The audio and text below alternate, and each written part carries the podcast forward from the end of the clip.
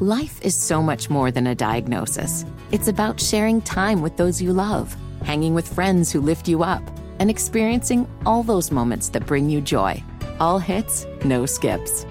Learn more about Kisqali ribociclib 200 milligrams at kisqali.com and talk to your doctor to see if Kisqali is right for you. So long live singing to the oldies, jamming out to something new, and everything in between.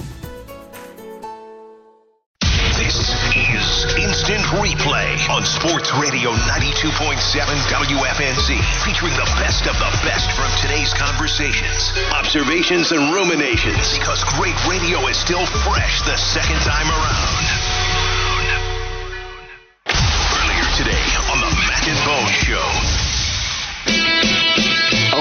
Oh, it's Mac and Bo on your radio, baby. You guys are the most entertaining sports program in the world. My cahoots are over here, and your cahoots are over there. Okay, I'll leave yours alone. Are you punching yourself over there right now? You are. I'm pumped up. Have I even ever made mistakes? You make one every day. My soccer daddy right there. Oh, okay, okay. Well, thank you for calling me daddy. Yeah, Mac and Bone, get him, baby.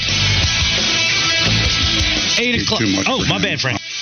Well, listen, I don't want to speak too much for him, um, obviously, but you know, there's different philosophies in ownership.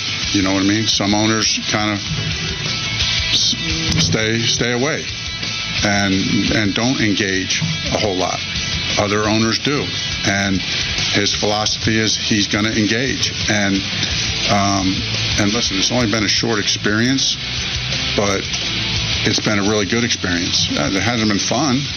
You know, it's not fun. Those those meetings aren't. I wouldn't characterize them as fun meetings. Um, but those meetings make me better, and I trust they make us better. There you go, Frank Reich.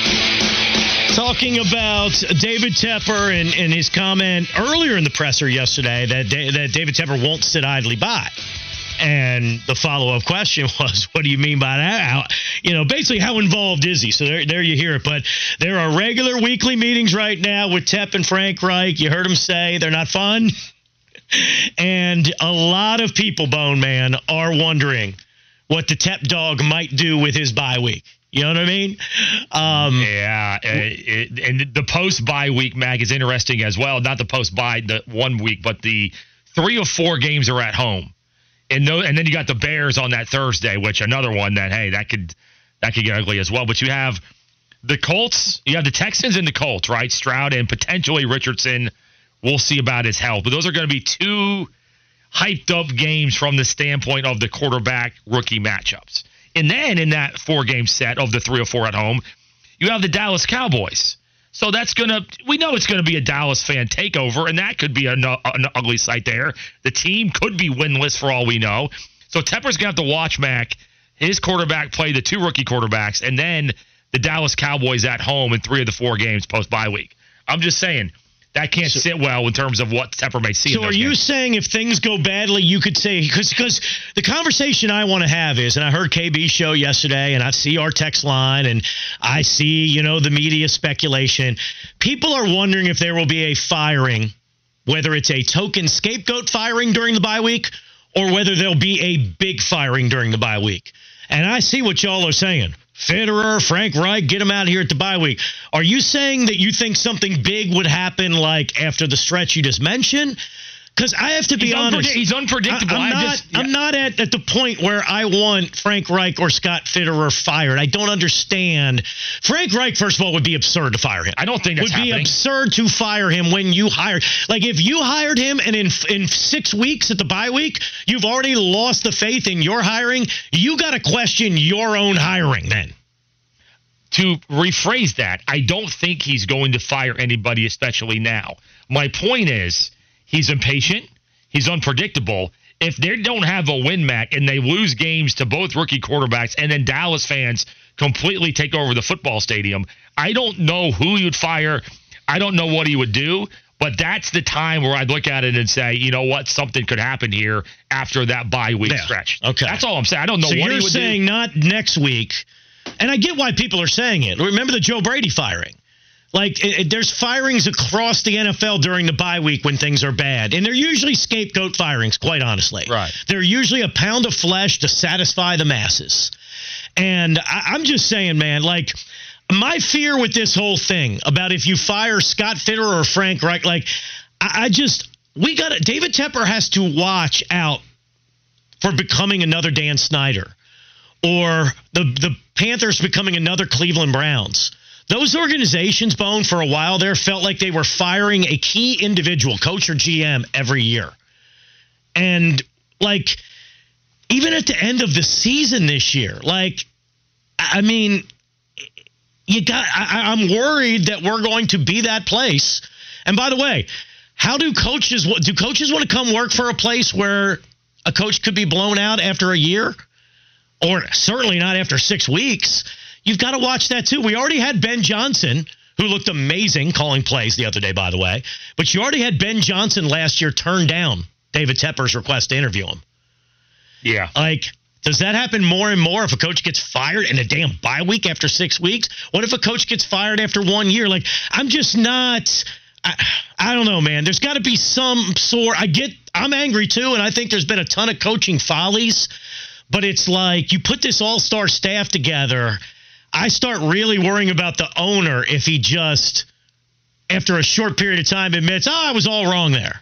And you then know? Mac, the fans that they they wanted Rhule fired right away, and then obviously that they were right about that eventually. But then they they now they want After two years, I thought is Yeah, when but Rhule should have been There are fans that wanted Frank Reich fired after two games. Never mind three games, four games, five games. So then he's going to hire someone else. And there's some fans that the only play they have is the quarterback or a player's a bust or they want a coach fired.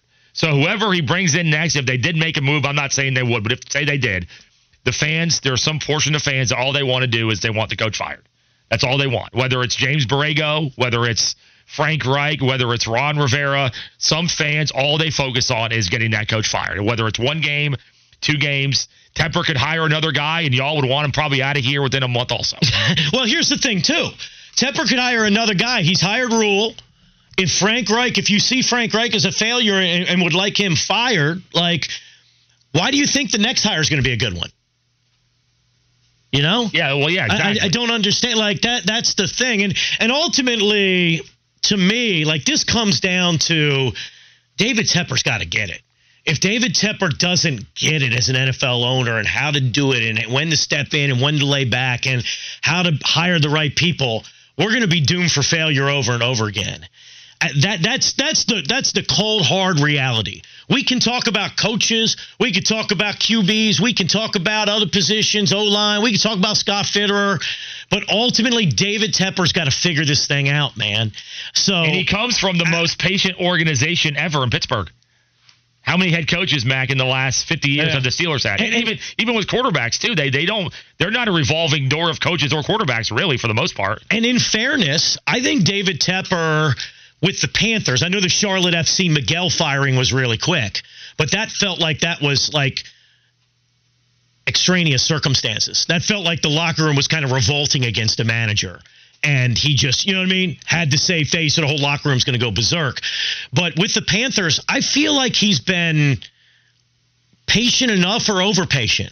Like I'm thinking back to Ron. Ron Tepper's first year, Ron goes seven and seven and nine, and it's obviously disappointing. But Cam was injured.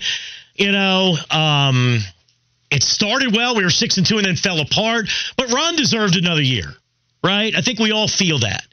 Then in the next year, he fired him before the season ended, but felt like it was time personally. As much as I like Ron, the Rhule thing, I really was on the airbone in the final month, December of that final year, right when the fire Rhule chants were like everywhere in Charlotte. This, you know, like And, and uh, Hornets games. you know, Hornets games and Lord knows Harris Teeters, Lord knows where else they were.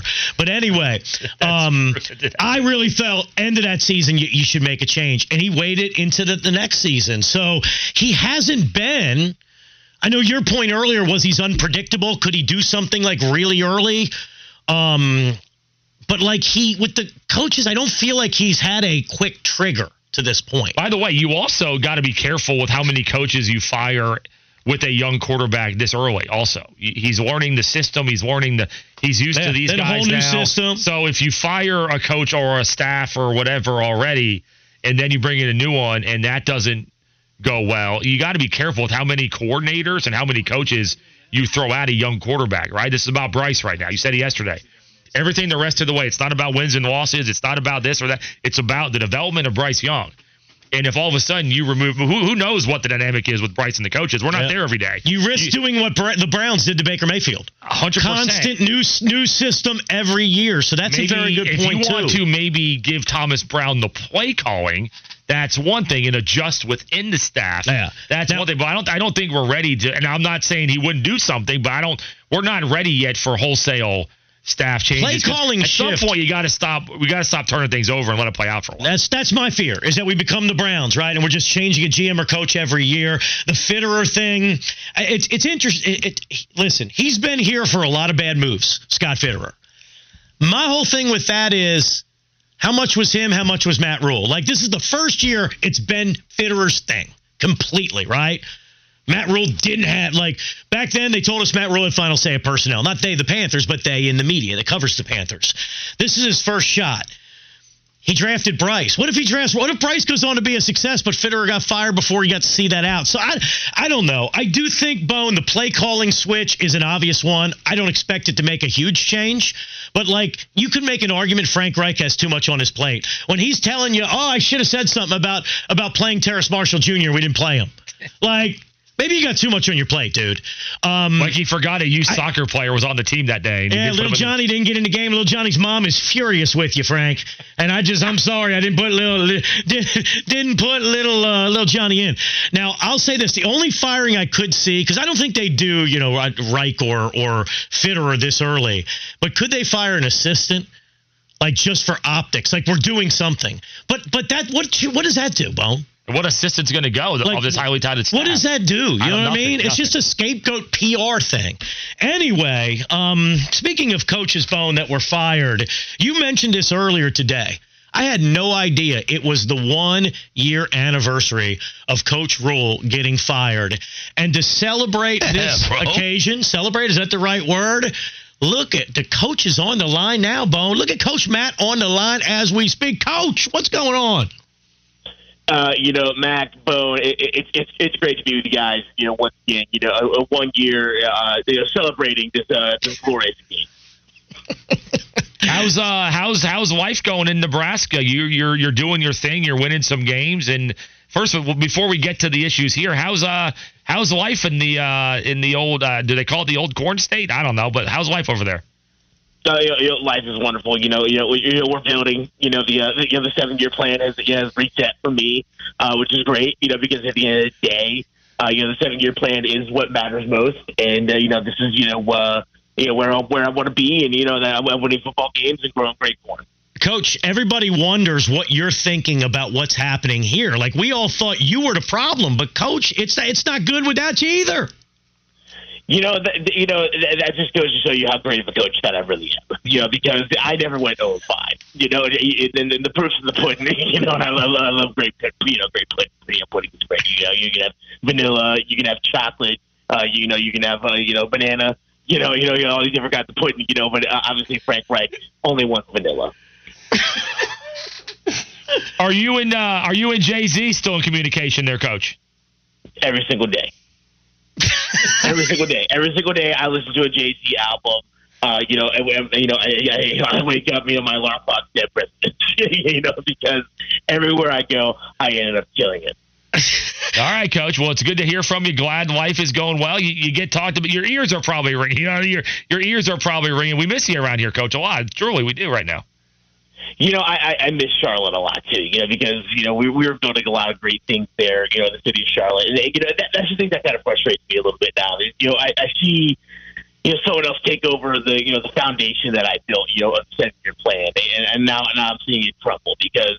You know, when I was there, we actually, you know, never went zero and five. You know, we, we were, I was, I was, I was in year three, and guess what? In the third year that I was there, you know, everything was set up perfectly for us to get the number one overall pick. And here's the thing: at the end of the day, you know, we we we we, we would have traded Chris McCaffrey, you know, you know, and, and all these other things. We would have continued to lose games, and we could have the number one overall pick and, and not give up all those draft picks to, to get Bryce Young. Like I was setting us up to actually get Bryce Young the natural, organic way and not have to pay all these picks in order to get Bryce Young. I was setting us up to get you know Bryce Young, C.J. Stroud, Anthony Richardson, you know one of these guys, top tier quarterbacks. I, I was setting us that up organically. And you know that's the thing that I was trying to do. I was trying to grow you know, from the ground up, just like I'm doing here in Nebraska with all this of great course, core. Of course, there you All go, right, Coach. Coach. Happy hear from you. anniversary! Happy right. firing anniversary, Coach. You the How about man. that? Look at that right there. right, there you go. There he is, Coach Matt, ladies and gentlemen, making an appearance to celebrate his one year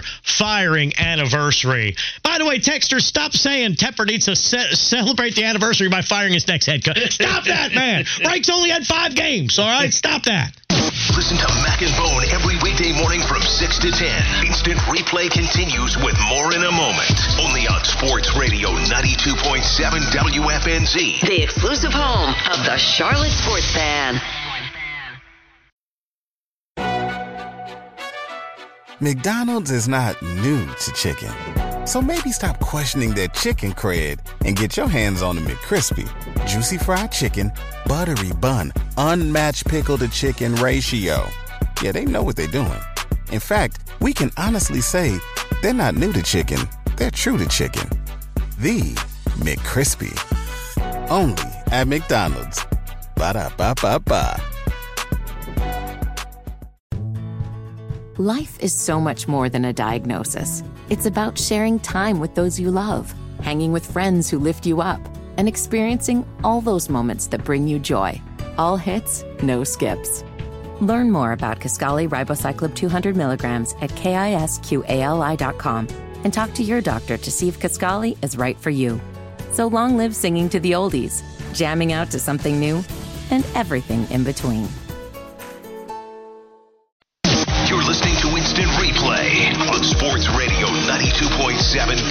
WFNZ. Just in case you missed it earlier this week on the Wes and Walker Show.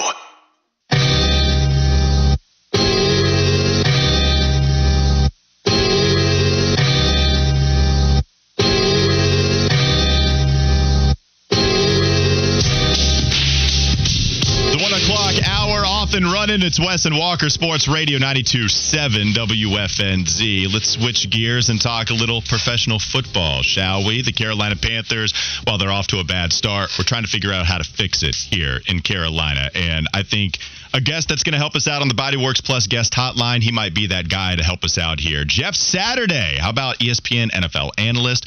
One of the best centers of all time. You can find him on Twitter at Saturday Jeff. Jeff, we really appreciate you hopping on, man. How are you?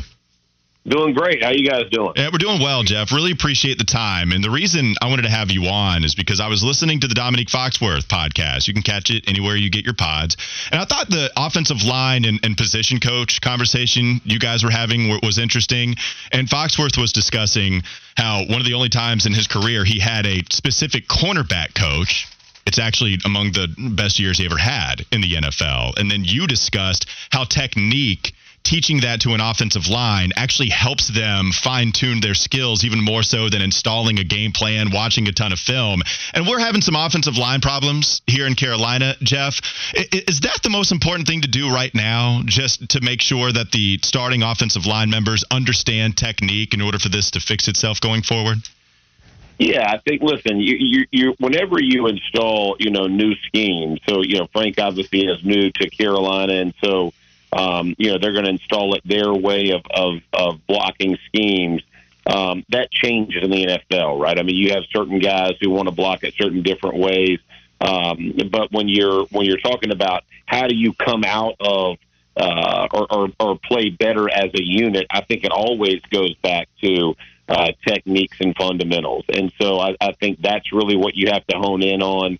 Um, the, the O line coach there, Camp, and I think he's an excellent football coach. I actually had him in Green Bay, but it takes time. And when and here's the other part of that is when you are getting used to a new quarterback, a new system, uh, receivers getting you. Everything is just it, it's a tick slower. It takes time to develop. It takes time to find that rhythm. Um, and this is not like a veteran QB who has had opportunities at, at you know at other teams. Now he's coming. This is a guy coming out of college, right? So it's going to take time to figure this thing out. Um, and and everybody wants to compare rookies, and I get it. And you know, it well, it should have been Stroud and it's Richardson, and it's you know, it, and it, that's every year. And I get that what what fans like to do, but ultimately, um, it's going to be development of your entire offense, not just one piece or part of it. So they're all going through it with growing pains, and um, you know they're they're trying to get better each and every week, and they'll find their way. It just takes time, and and uh, unfortunately, it's been an ugly start. And and whenever you're whenever you're struggling, it's all going to pile on. But I think patience is a virtue in this situation. Well, Jeff, I, you were in a similar situation, not identical to what's here in Carolina, but you started a couple games in '99 your rookie year, and then you started every game really after that with the Colts as long as you were healthy. And Peyton Manning was just a year before you. So when you're talking about a young left tackle like Ike Ekwonu, who's only in his second That's year, right. here's Bryce Young, his you know rookie season as a QB and a new coach. How hard is that even for some of the veteran offensive linemen? I mean, it just seems like there's so many different things and different stages of their career overall and with their specific time here in Carolina. It, how hard is that going to be to fix in the second half of the season after an 0 5 start? Yeah, it is difficult, but I think you going back to first of all, I think going in expectation wise, understanding what this year was going to look like for the Panthers, I would hope people would have been reasonable and going, hey, what are our expectations? So, as a team, what do we need to improve on? And each group, you know, each individual group. So, if it's the O line, if it's the tight ends, if it's the receivers, the running backs, the quarterback room, all those rooms have to go in and go, okay, what what what are we as a group going to do to get this thing better, and how do we grow on that? And whether it's you know, as you pare down the offense, hey, in the run game, we got to get to this, and in the passing game, we got to limit this, and and so figuring that out, like you said, man, these are young players, and and they're talented players, and I think they will continue to get better. Uh, but it, it it doesn't just happen overnight, and and when you, I think the other part is when you're watching is is when different players at different moments are making mistakes, it looks like the whole thing is bad, and you just you know there's no if it's just one position, you can kind of coach your way around it, right? But when it it's different groups at diff- different moments making errors, uh, that that that's when it snowballs on you. That's really where they are, man. I mean, but the reality is they're going to get back. They're going to keep working. They're going to keep growing. Um, I, I like their staff. I like their team. I, I, I didn't have expectations they were going to have a great year this year. I thought they may win three or four games. Um, and I think that that still could possibly happen as as they progress in the latter portion of the season. But um, it, it this is not a team that's built to win yet, and and they got to put the pieces together, and they have to mature, and that's just going to be you know it's going to take some time, and, and I think ultimately to get there. But it's um, it's just where they are right now, unfortunately. Jeff Saturday joins us on the Bodyworks Plus guest hotline. You can follow him on Twitter at Saturday Jeff. And Jeff, I got to ask you about Ike Ekwonu when you talk about those young players, and it seems as though he's taken a step back this season from the progress he was on his rookie year. What have you seen when you watch yeah. him? Well, I think part of it again is, is when you're when you're managing a new in a new system. You know, he's trying to figure out, okay, so are my eyes out on the slot, or my eyes kicked back inside? And and like when I talk about being a tick slow in the NFL, a tick slow means you're giving up a sack or you're giving up pressure, right? So you you you become you, you start catching blocks as opposed to um, you know being forceful with your hands. It's, you're a little bit hesitant. And I do think part of that is a system, right? As you get in, I mean, two systems in two years, and now you know you're going into this, and you're you're trying to figure out, okay, you know, where where where where is the call to? What's the quarterback? You know, how is he progressing? Where am I progressing? And then now you put on top of it, hey, who who do I got to go block? I mean, all of those things are difficult, but but again, I, when and I, and I said this last year. Listen, when I when I started coaching it in Indy, and the, the the offensive line was much maligned, people were putting them on blast, and even as I coached through, people they this is a this I knew that offensive line would be good. I'm watching them a year later and the progression that they're all taking. They are all taking massive steps forward, right? The young players who started and play, it's going to be the same thing, but it it takes time. As a unit, they got to gel together. They got to trust what the inside guy is going to do. What is it going to be a slide technique? Is it the back? Is it tight end? Who's helping me and why? Um, and it's not it's not it's not simplified. It's not super easy. It takes some time. Uh, but again, when you're when you're playing and you're a you're a split second late in the NFL, it shows up in droves. And I think that's what I'm seeing. This kid's an athletic freak, man. I think he is going to get there. Um, I, I just think, like I like I said, that the the complexity of a new scheme and what they're asking him to do is just going to take time to digest. And then again, if the quarterback holds it, if it, it makes him look bad, is it the timing of the quarterback to the receiver?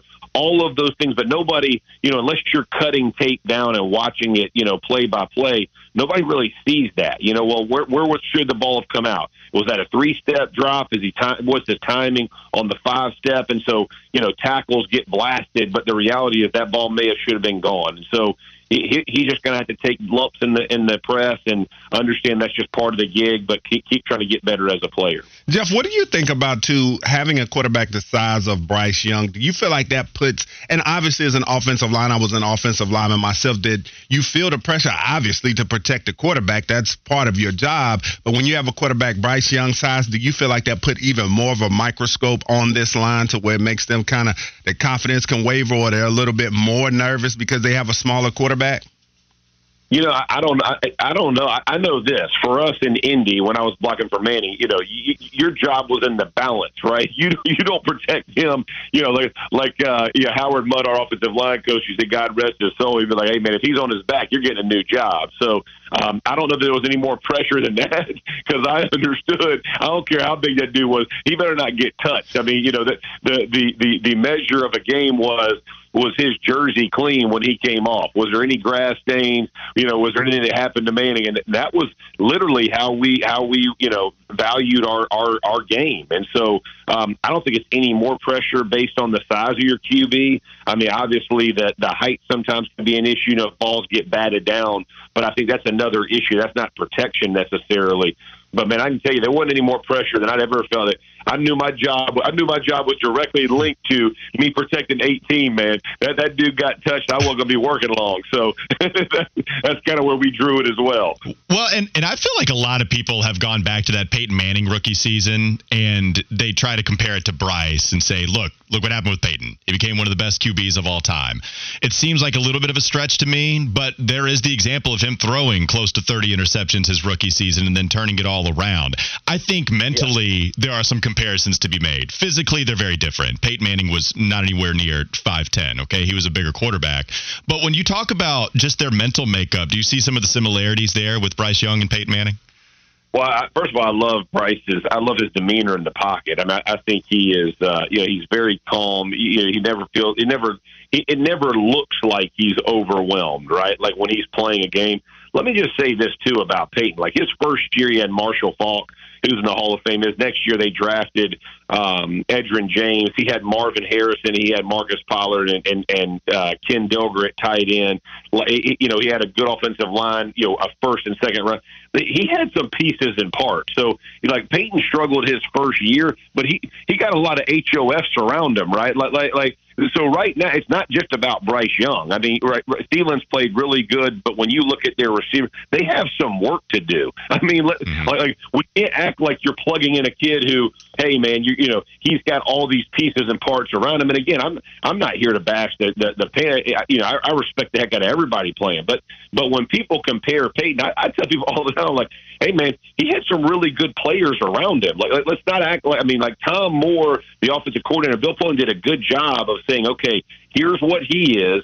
Here's what we need to surround him with. And did it look ugly his first year? Sure. And then the next year got better. And but but people were critical of Peyton for his first six or seven years about winning different games and but th- there were guys around him. The Panthers, they they are starting from scratch, right? I mean, like you said, you have you have a second year left tackle. That was where Peyton was, and and they gave up a ton of sacks. There for, I mean, a ton of he got hit all the time, and that got better the next year when they hired Howard Mudd. So there will be there will be different moves and moments for this football team, but it's not just one guy. Like you're going to have to help him. It, it, there ain't anybody who's just going out there doing it by themselves. So let's not just make it about one guy who's going to come in. You know, the savior complex of one guy can do it um, you, you know, the guys around you make, make your job a whole lot easier. And the Panthers got some work to do in that category, and they'll get it together. But but don't expect everything the first year. All right, Jeff. Before we get you out of here, we know you love the Tar Heels as a Tar Heel football alum. Uh, do you like what you see from them, and do you feel like they're going to be uh, making the trip to Charlotte for the ACC championship game and maybe more.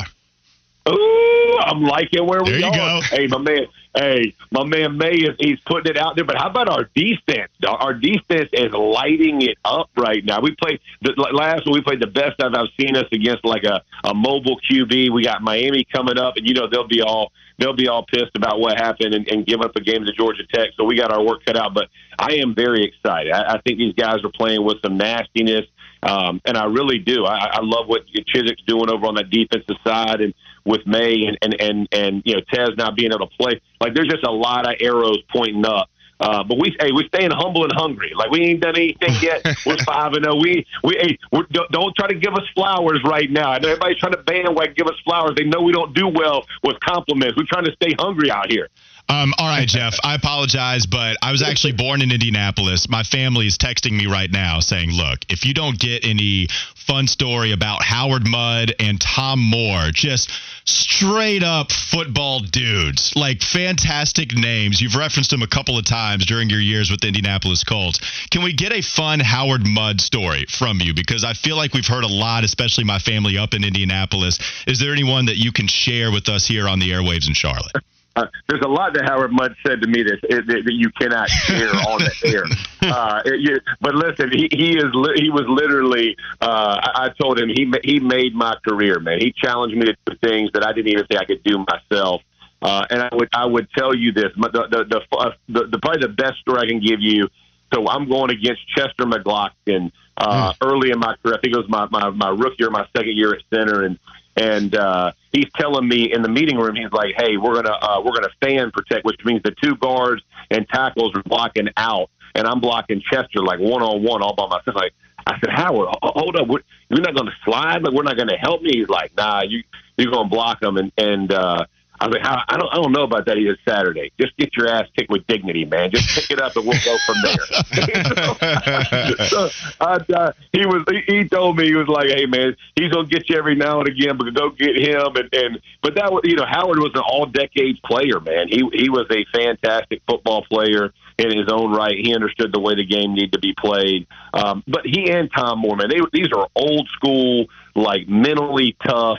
Give no ground, um, and and I will be honest with you, it made me such so much of a better player. I mean, when he when he expected me to go block guys like that, and I did, it just it bred confidence um, that, that's just unparalleled. And and I think that to me, that's what coaching is all about, right? The schemes and all that are all great, but but Jimmy's and Joe's matter, and getting those players to play uh, above where they expect they can play is really where coaches excel. He's a Hall of Famer in my mind, man. Probably the greatest O line coach, if not one of, if he's not the, he is one of the top two or three ever to do it. Uh, and I was fortunate to play for him. No, I love that message. Hey, go out and get your ass kicked every once in a while. Like you were mentioning It that on the podcast. With dignity, baby. Yeah, it, it was a great episode. People go check it out. The Dominique Foxworth podcast with Jeff Saturday. It was released uh, a couple of days ago. Check it out anywhere you get your pods. That's Jeff Saturday, one of the best centers of all time on the Bodyworks Plus guest hotline, talking a little Carolina Panthers with us. Jeff, we really appreciate it, man. Have a great rest of your day. Thanks, fellas. Y'all Thanks, Jeff. too. That was awesome stuff from Jeff Saturday. time. Yep. You can hear Wes and Walker live and local every weekday afternoon from noon to 3. Sit tight and stay locked because instant replay continues next. Only on Sports Radio 92.7 WFNZ. The exclusive home of the Charlotte Sports Fan.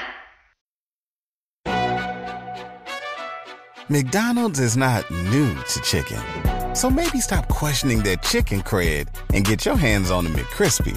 Juicy fried chicken, buttery bun, unmatched pickle to chicken ratio. Yeah, they know what they're doing. In fact, we can honestly say they're not new to chicken, they're true to chicken. The McCrispy. Only at McDonald's. Ba da ba ba ba. Life is so much more than a diagnosis. It's about sharing time with those you love, hanging with friends who lift you up, and experiencing all those moments that bring you joy. All hits, no skips.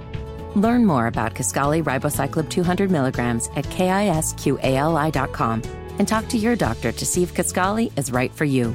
So long live singing to the oldies, jamming out to something new, and everything in between.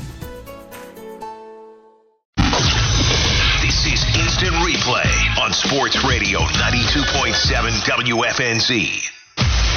Earlier this afternoon on the Kyle Bailey Show. But let's talk some college football right now with a former Tar Heel defensive back, a former East Meck Eagle. Well, in his heart, he's always an East Meck Eagle. College football analyst with Stadium and on Twitter at In the Bleachers, the great Michael Felder back with us on the Bodyworks Plus guest hotline. What's up, buddy? How are you? Um, man, I'm trying to do an Excel spreadsheet right now, and You I'm working on rounding and averages. It sounds like it. I can hear in your voice you're working on a spreadsheet right now.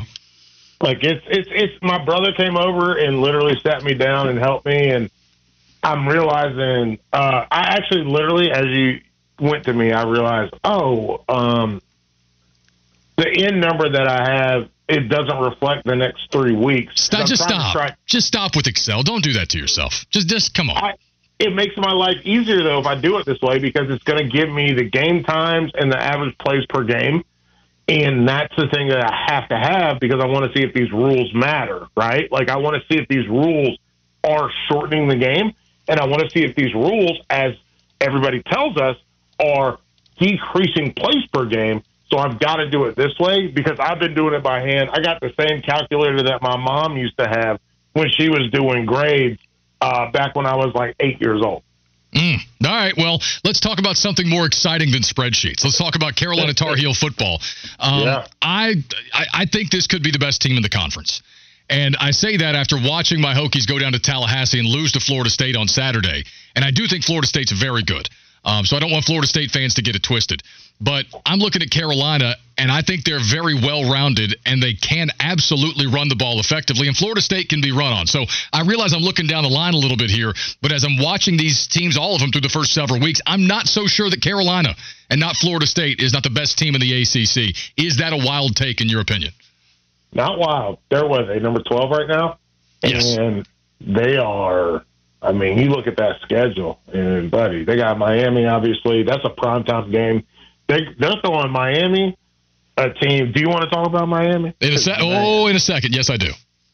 Let's do it because that was woo, buddy. What they lost to not only did they lose to Georgia Tech, that the decision to just like, hey, we could win this game by taking a knee, and instead we're gonna open ourselves up to a, a like. What did what did you think about that when you saw it?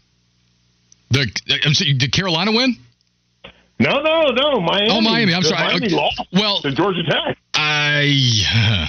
All right. So I I had actually I remembered that he had done something similar in the past, but I didn't trust myself. I didn't trust my. I was like, "There's no way he's done this twice. I must be misremembering this." And then like 15 minutes later on Twitter, um, some somebody posted, "Oh, this happened against Stanford five or six years ago." Yep. And it was like, of all the things to not learn from, how could this make the list? Like you've been through this humiliation before and you do it again. Why? And and that's where you start to, I think, lose faith in a coach if you're a fan base or an institution, no? No, I think you're spot on. I think you lose faith faith as a um, player too. Like that's the part that's scary to me is I, I, I got really upset with them showing um, my man uh, that fumbled because I was like, yo, that's not his fault. Show Mario Cristobal. Show him all the time because he's the one that made the mistake. So, uh, with respect to UNC, obviously they got the primetime game coming up this weekend, and uh, Drake Maye has been consistently the best player in every game. Last week might have been his best game, and they're finding ways to to to create chaos in the backfield. That's if, if, if I'm going to talk about UNC, the big thing for me is it's Cedric Gray. Obviously, it starts with him, but the way that they've been able to create penetration and live in the backfield for other teams is really really cool. So this is a team, and it, it reminds me a little bit of Colorado. Of it reminds me of Colorado, not a little bit of Colorado. It reminds me of Colorado, where we're not big enough and we don't have enough bodies to to get penetration. But you know, we can do we can slant, we can stunt, we can blitz, and we'll find a way to get in the backfield, and that's what they're doing. They are. Uh, do you like Carolina Saturday against Miami, or does Miami bounce back? Do they take that to heart and use it as fuel? Like, what? I'm taking Carolina. I'm, I'm assuming you are, but what do you think? I'm taking Carolina. Yeah. Like I, I like Miami. They feel like they're much closer to driving their car off a cliff. Oh, yeah, pretty much perpetually. Uh, Michael Felder, college football analyst with Stadium. He's with us on the Bodyworks Plus guest hotline. Um, Mike, how good is Louisville? Like 6 and 0 and 3 and 0 in conference speaks for itself, 14th in the country, but like how good are they and why are they so good so quickly under Jeff Brohm? Brohm, well, well, I mean, it starts with Brohm. Brohm's a good coach, man. This is the guy that you what he studied under Petrino. Like he understands what he's doing, and um, there's something to be said about the way that Louisville was like, "Hey, we're not just going to win; we're going to break your face in half." And that was when they when you like like think about that game, right? That game was over. It was already over. And then in the fourth quarter, Louisville was like, why don't we just like do more? Like, let's go ahead and give them the work. And it was remarkable. Plummer had a fine game, but you look at um you look at what they were able to do against Sam Hartman, and Hartman, that's a house of horrors for him, right? Going to Louisville. So it's just one of those things where you you see uh with Jawhar Jordan and you see you see um uh I almost said trash. That's not right. Thrash, thrash, thrash. Sorry, thrash. But you see these guys like they get active, and the way that they were active in the back end of that football game, it was like, oh man! Not only are we going to win, we're going to destroy you. We're going to break your face. We're going to make you cry. We're going to make it so that nobody thinks that you guys are any good. And 16 points in the fourth quarter when they really, what do they need? They needed one touchdown in the fourth to make sure they sealed that victory. You go out and get 16 points. Like these guys, they weren't playing around with them. Brohm wasn't playing around with them. They wanted to go out and get them. And I think that's a big thing. And Sam Hartman to have, yeah, five turnovers, three interceptions, two two lost fumbles. Like he this this is a man that should never set set foot in, in Kentucky ever again. Mm, speaking of Kentucky, real quick, I, I thought it was um, you know, at least amusing, right? They go down to Athens, they lose to Georgia. Uh, Mark Stoops is telling disgruntled fans to pony up and donate more money, which I just get. I mean, Mark Stoops has done a good job there, and I don't think anybody believed they were going between the hedges and winning that game. Uh, but like, I mean, Georgia's had a chance with this schedule to ramp up in the first half of the season, and it hasn't always been pretty. But that appears to be what they've done here, Mike. How much better have they gotten in the first six weeks? And are we looking at a team that could realistically win a third state, th- uh, third straight national championship? So there's two things. One, can I, I can I just ask this? And I know you got the text line open. Sure. Um, are NC State fans like, yes, we got a guy at quarterback, and you guys have Devin Leary now? Oh no, no, I haven't seen much of that, but that's a fair question. I get the sense that state, state fans aren't in a great mood this week. Like they beat Marshall, but they gave up 41 points, so they really don't want to talk about it, right? They're in that kind of mood. Yeah, but I, I'll tell you what, MJ played really well, and I thought that like I know he didn't have a great game, but they don't win that game if he's not the quarterback. Um, to go to Georgia, yeah, Carson Beck played really. I thought he was. This was the best game that he's played. I also still don't understand like the concept of not covering Brock Bowers. Like, what are you doing? Like, what? Is, is he, the, is he in the scouting report? Didn't, didn't you see him?